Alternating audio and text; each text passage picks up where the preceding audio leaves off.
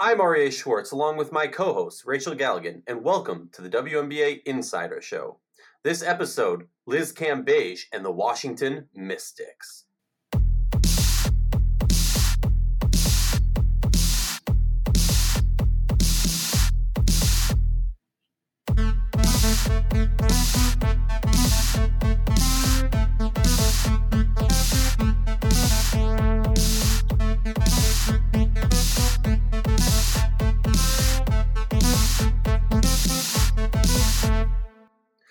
Episode, we're talking about the never ending Liz Cambage story and a team that has gotten a lot of attention as an early season favorite for the championship, the Washington Mystics.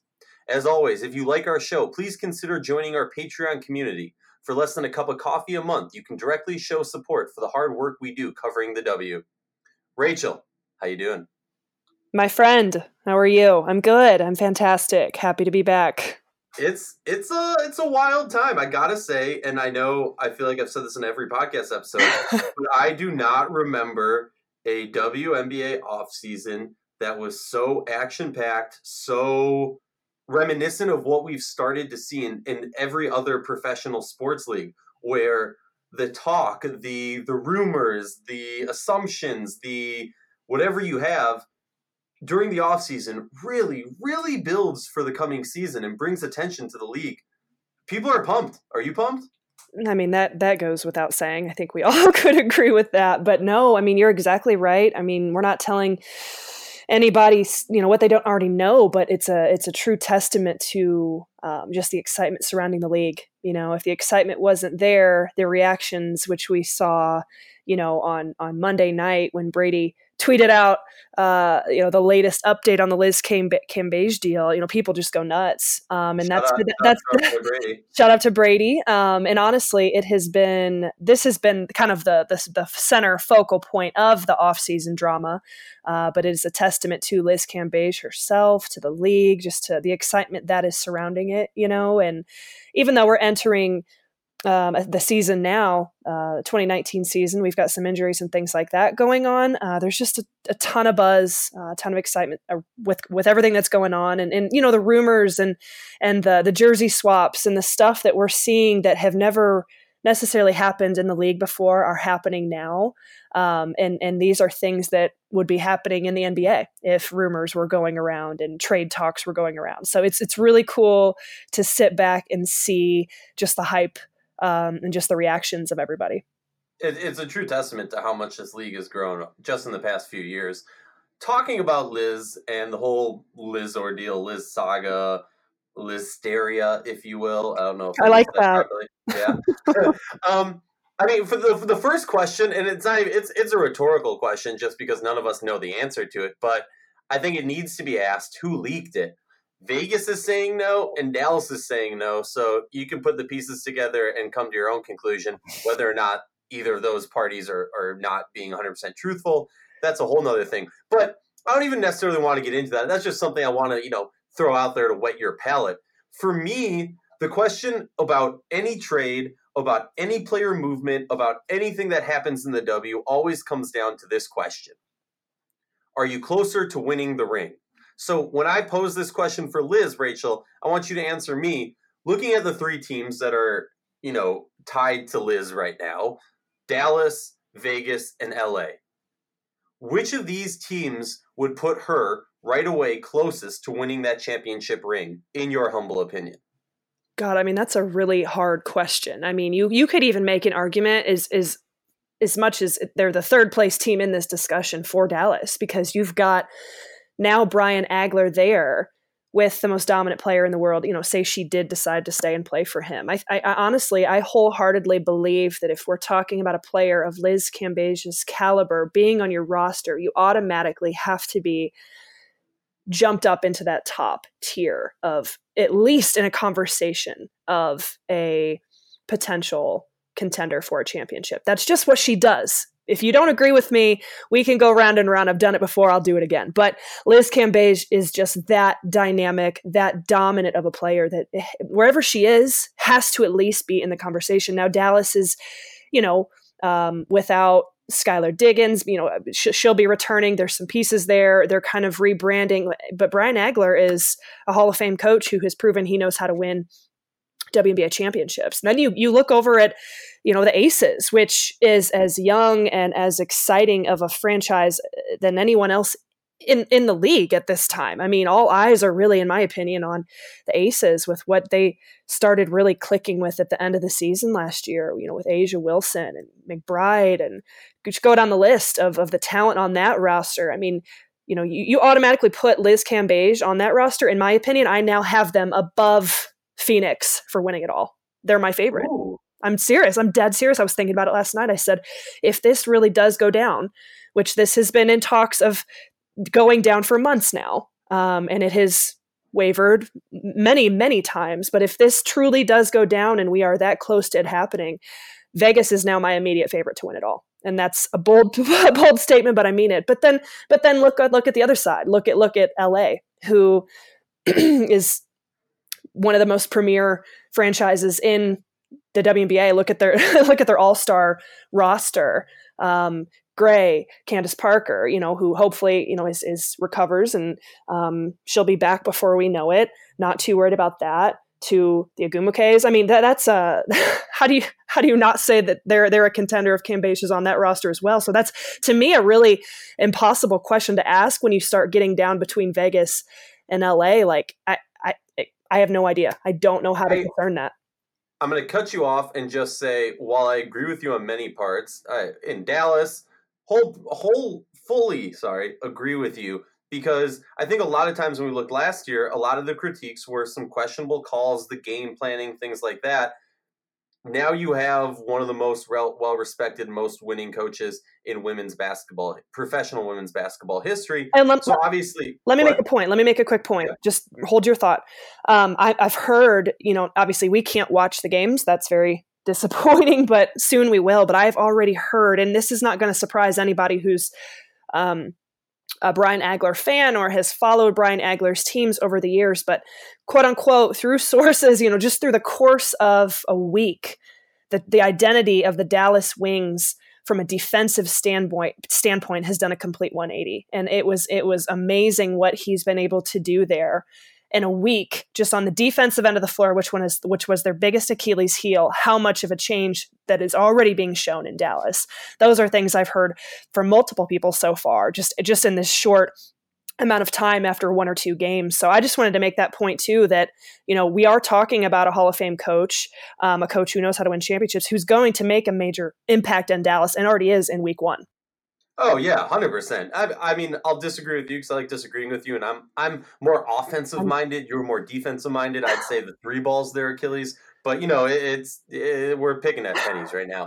Um, but no, I mean, when you look at Dallas, I think adding a, a top tier coach and having you know I'm all up on the Azurá Stevens hype train. I think combining an extra year with her and some of these young players and an all star coach, you're talking about a team that's that's definitely a contender. For me, obviously, I think Dallas is still a little bit behind Vegas or LA if they got Liz.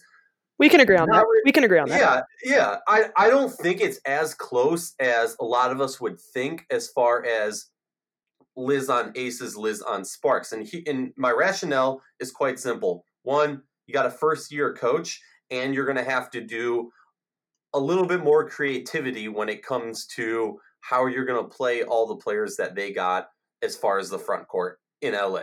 That's just for me right there. That slows down me jumping, you know, jumping over to right. a few months down the road, and, and we're getting the ring ceremony for them. But then you look at Vegas, and you put A'ja and Liz right next to each other. That's dominant. I will say though, I do have some concerns when it comes to Bill allowing Liz to maybe step back a little bit and hit that three ball that's a whole nother story. But for me, I think Aces is, is by far, and I've said this from day one. If you put Liz on that Aces team, that is a scary freaking team. Now, I'll disagree with you because I'll have to disagree with you and say I still got Phoenix as my favorites, though. Not a if chance. she goes. Not a chance. Okay. hey, hey, but but you know you'd love to watch that finals. Amen. I would. I would. Okay. So let's talk about this though. Something that I feel like needs to two things that need to be brought up when it comes to Liz Cambage story. One, I do not understand, and I've heard this time and time again, the criticism on the wing side of things saying, oh, why aren't they trading her? This, this, and that. They should get rid of her. The league needs her in the league. And I've been ranting to you, Rachel, about this for a while. So if you want to plug your ears for a moment, feel free to. it bothers me because would we be saying that in men's professional sports? And I don't even think it's a question. The answer is no. In men's professional sports, if you had a situation like this and we saw it, I'm not an NBA expert. I'm pretty sure we saw a similar situation with Jimmy Butler in Minnesota recently where he wanted a trade. He made it clear he wanted a trade. Minnesota made it clear they're not going to get rid of him until they get what they feel is right for him. And at the end of the day, Dallas's job needs to be getting Dallas a championship, taking steps to get Dallas a championship, and their second step, making sure no other team wins a championship. And maybe I'm being an ass. That's just how I view professional sports. It's competition. You need to do that. Um, the one other thing that I do want to add also, if I'm reading the CBA correctly, so anybody who's a CBA expert, come and correct me. My understanding is if Liz Cambage, she has to play this season to become a free agent. Now, when I say free agent, there is an asterisk there because after her fourth season playing, she will become a restricted free agent, which means we might see an Odyssey Sims situation where a team tries to sign her after she plays this year, whether that's in LA, in Vegas, in Dallas, in anywhere. And Dallas then still has the ability to say, no, no, no, come back here. We're going to get something from you. And I think that's been something that's really been overlooked in this whole trade. I know you had some insight on something that hasn't really been publicized too much, but about why Liz is likely to play this coming season. Yeah, there's a lot of um, there's a lot of layers to this whole Liz Cambage deal, and whether it will go through, whether it not. Um, even if it does, well, there's no guarantee she decides to come over and play. You know, what if she decides she doesn't want to play? You know, there's there's just been so much with this drama that, um, and, and there's even more to it that a lot of people don't even realize. You know, recently there has been a lot of speculation. Um, there have been sources that have come to us and, and confirmed to the point of, you know, Liz just signed a massive deal with Adidas um, and and in that deal, it's been alluded to. I'm not saying I know the facts of this. I by no means have seen the contract or any stretch, but the rumors have been that in that deal, she is required to play this 2019 season. Um, so sitting out for her in regards to this massive deal with Adidas is not an option. So um, that's an element, uh, quote unquote, rumor, if you will. Um, but I've also heard other sides of it that that have somewhat refuted that. So I'm not going to sit here and say I know the facts of, um, of of that specific topic, but I would not be surprised if that is true. And I definitely have heard from multiple sources that it is fact in play with this. But that's an element that is not talked about a whole lot um, as we as we dissect a lot of the layers of this. Yeah, and and I appreciate you sharing that with the with the listeners. So I think we're we're beating the the Liz horse dead. So let's move on. Let's move on to the second topic of this episode: Washington Mystics early favorites for the ring? Question mark. What, what do you think, Rachel? Definitely have to be in the top three, in my opinion. This is one of the most talented teams in the league, um, just based on their roster. You know, we all saw what they were capable of doing last year, the way Ariel, Ariel Atkins did what she did. You know, you talk about the career uh, that Natasha Cloud's putting together. Um, I can't say enough about Elena Delle Donne I mean, goodness, MVP caliber um, talent right there, and and what she's able to do to elevate her game down the stretch. And now you throw in this whole other element of Emma Meesseman, and how does that change this dynamic? You know, are were they just a Emma away from beating Seattle um, in in the playoffs last year? Um, some people could make an argument for that. Some people could say this. It's very interesting. How is this dynamic going to work, um, especially on the defensive end of the floor, with Emma and Delle Donne in there together defensively is a little bit alarming. I mean, you kind of have to wonder what does that look like um, just from a defensive standpoint, but from an offensive standpoint too. You know, do you do you go big um, and you know put put Delle Donne at the three and um, Emma at the at the four, and you know it, it, there's a whole lot here um, that I'm very curious about. But um, I think just from, from sheer talent um, perspective, this is a top three team. This is a team that offensively is going to live and die with the three ball. They've got talent from that that on that aspect of of that end of the floor. The biggest problem, in my opinion, is defensively, and then their ability to rebound the basketball. You know, when that that was a huge knock on them. It has been a huge knock, and even looking at their their first uh, preseason matchup against Minnesota, they were completely manhandled on the glass, 30, 37 to 19. You know, so so that's obviously still something that's very very prevalent. Um, so you know, just for yes, top three team from an on- offensive standpoint, but defensively from a rebounding, and then how do uh, how does the dynamic of now having Meesseman in the picture, how does that change things? Um, it's just going to be really interesting. I gotta say, I mean, there's a lot of questions with this team. For me, I have them arguably third, more like fourth. I got Mercury, then I got Connecticut, then I got Atlanta, and then I got Washington. Honestly, I'm not gonna lie. I kept seeing these articles and these tweets and these headlines saying DC the early season favorites to win it, and I I was a little shocked. Did people forget how they have been consistently manhandled? until Latoya really stepped up last season? Have people forgot the inability for Meesseman and EDD to really melt together? Have people forgot that Kristi Toliver? I'm not going to lie, she's had some some moments. Uh, if you remember, I believe it was this past year in the playoffs, she hit like some eight or nine three pointers, mm-hmm. push that team over the top, move on to the semifinals and on to the finals.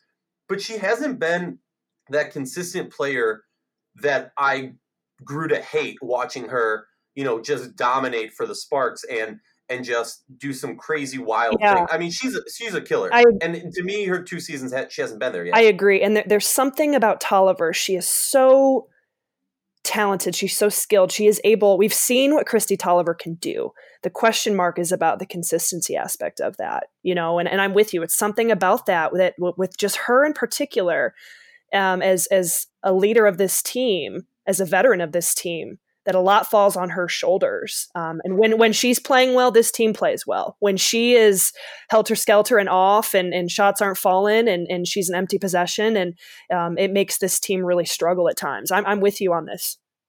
And and if I remember looking back when Toliver and EDD came to DC, the combination of those two and Meese, I believe they were three of like the top four, top five three point percentage shooters the season leading into that. So, you know, a big question that you've talked about, and I definitely back you on that, is the three ball. They will live and die by the three ball. And you have three players, yeah, you have three players who can dominate in that aspect, but how do they all work together? How is EDD and Meese going to go up against Sylvia Fowles? Mm-hmm. How are they going to go up against, you know, Brittney Griner, these bigs? I will say on the flip side, a lineup that I would love, love, love to see is Sanders, Meese, EDD, and this Mystics crew going up against the Ogwumikes yeah. and Candace yep. LA. Like that is that's primetime TV. I right love there. that lineup. I, I would definitely say that is more than feasible that that could happen. You know, just from a size standpoint and going long and going big to kind of combat that. You know, you you, you could pose a question too of with Meese and Delle Donne, you know, do you switch to some type of zone? I mean, I don't know. We might see something like that, even though it's but they've primarily never done that. Um, it just you just kind of put your coaching hat on and you start thinking about different options um, of how to play all of these players together. Because let's be honest, Meese and Delle Donne are going to play at least half a game together every night. So um, it's just there's a lot there's a lot to think about with that. Um, but man, you can't deny the talent on this roster. And when they're clicking offensively, my God, they're they're going to run people out of the gym. Well, the the part that frustrates me and concerns me about Washington is I understand. Like we've said this time and time again, Meese made the team about her, and then next se- next season's coming around, and what happens? You got these two stars run in, and all of a sudden it kind of huh, where do I fit in? Where do I fit in? That season, no offense, was a disaster. That first season we saw them together. Meese wasn't with us this past year. Yeah. And we saw this team really grow. And I loved what I saw having Latoya Sanders as a more true center, as somebody who's going to get down in the nitty gritty, get some real rebounds, because that gives Elena the ability to move around and play her best right. game. Now, if you put Meese and Elena in together, I start going back to the same questions I've always had. And that brings me to my point of I think this team will succeed when they realize that Meese coming off the bench to replace Elena or to replace who's playing at the three, that is that's something that other teams aren't going to be able to react to. What are you supposed to like? Obviously, Meese and Elena are different players, but they have a lot of the same skill mm-hmm. sets. And if you're taking out Elena to put in another All Star who has a similar skill set, a, a similar style, if you will, then every team's going to be scared if you're asking me.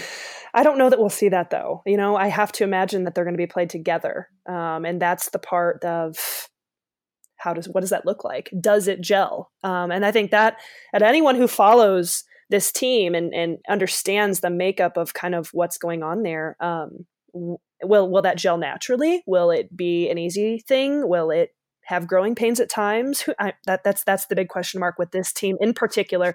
Those two players and their dynamic. It's a big unknown at this point.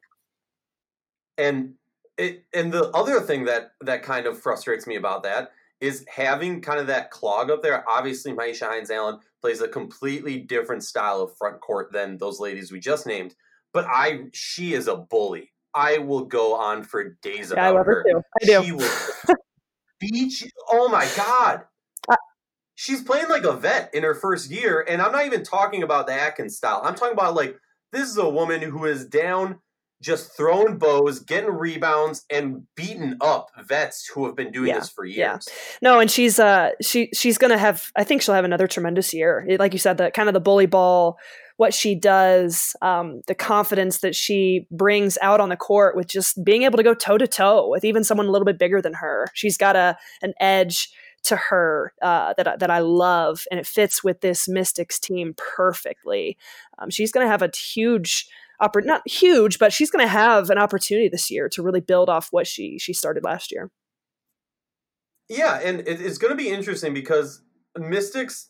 I don't want to say, and this is horrible because in a recent episode, I also had to use the same term when talking about uh, Breanna Stewart's injury. But I don't. I never want to say an injury is good, but Mystics in some ways kind of benefited from their draft pick this year having an injury out three to four months. And the reason I say that is they've got three really young players who two of them are already taking up a lot of minutes, and the third, need, Shatori, needs to be getting some more minutes to really progress in her career.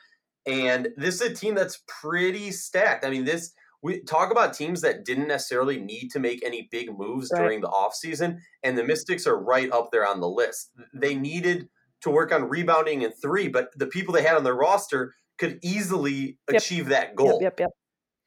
And so for for me, it's it's the question is okay, which player is going to be more consistent on the three ball, and which players are going to step up? And and I've heard countless coaches talk about it. And actually, if you could talk about this for a moment, rebounding, how it's about will.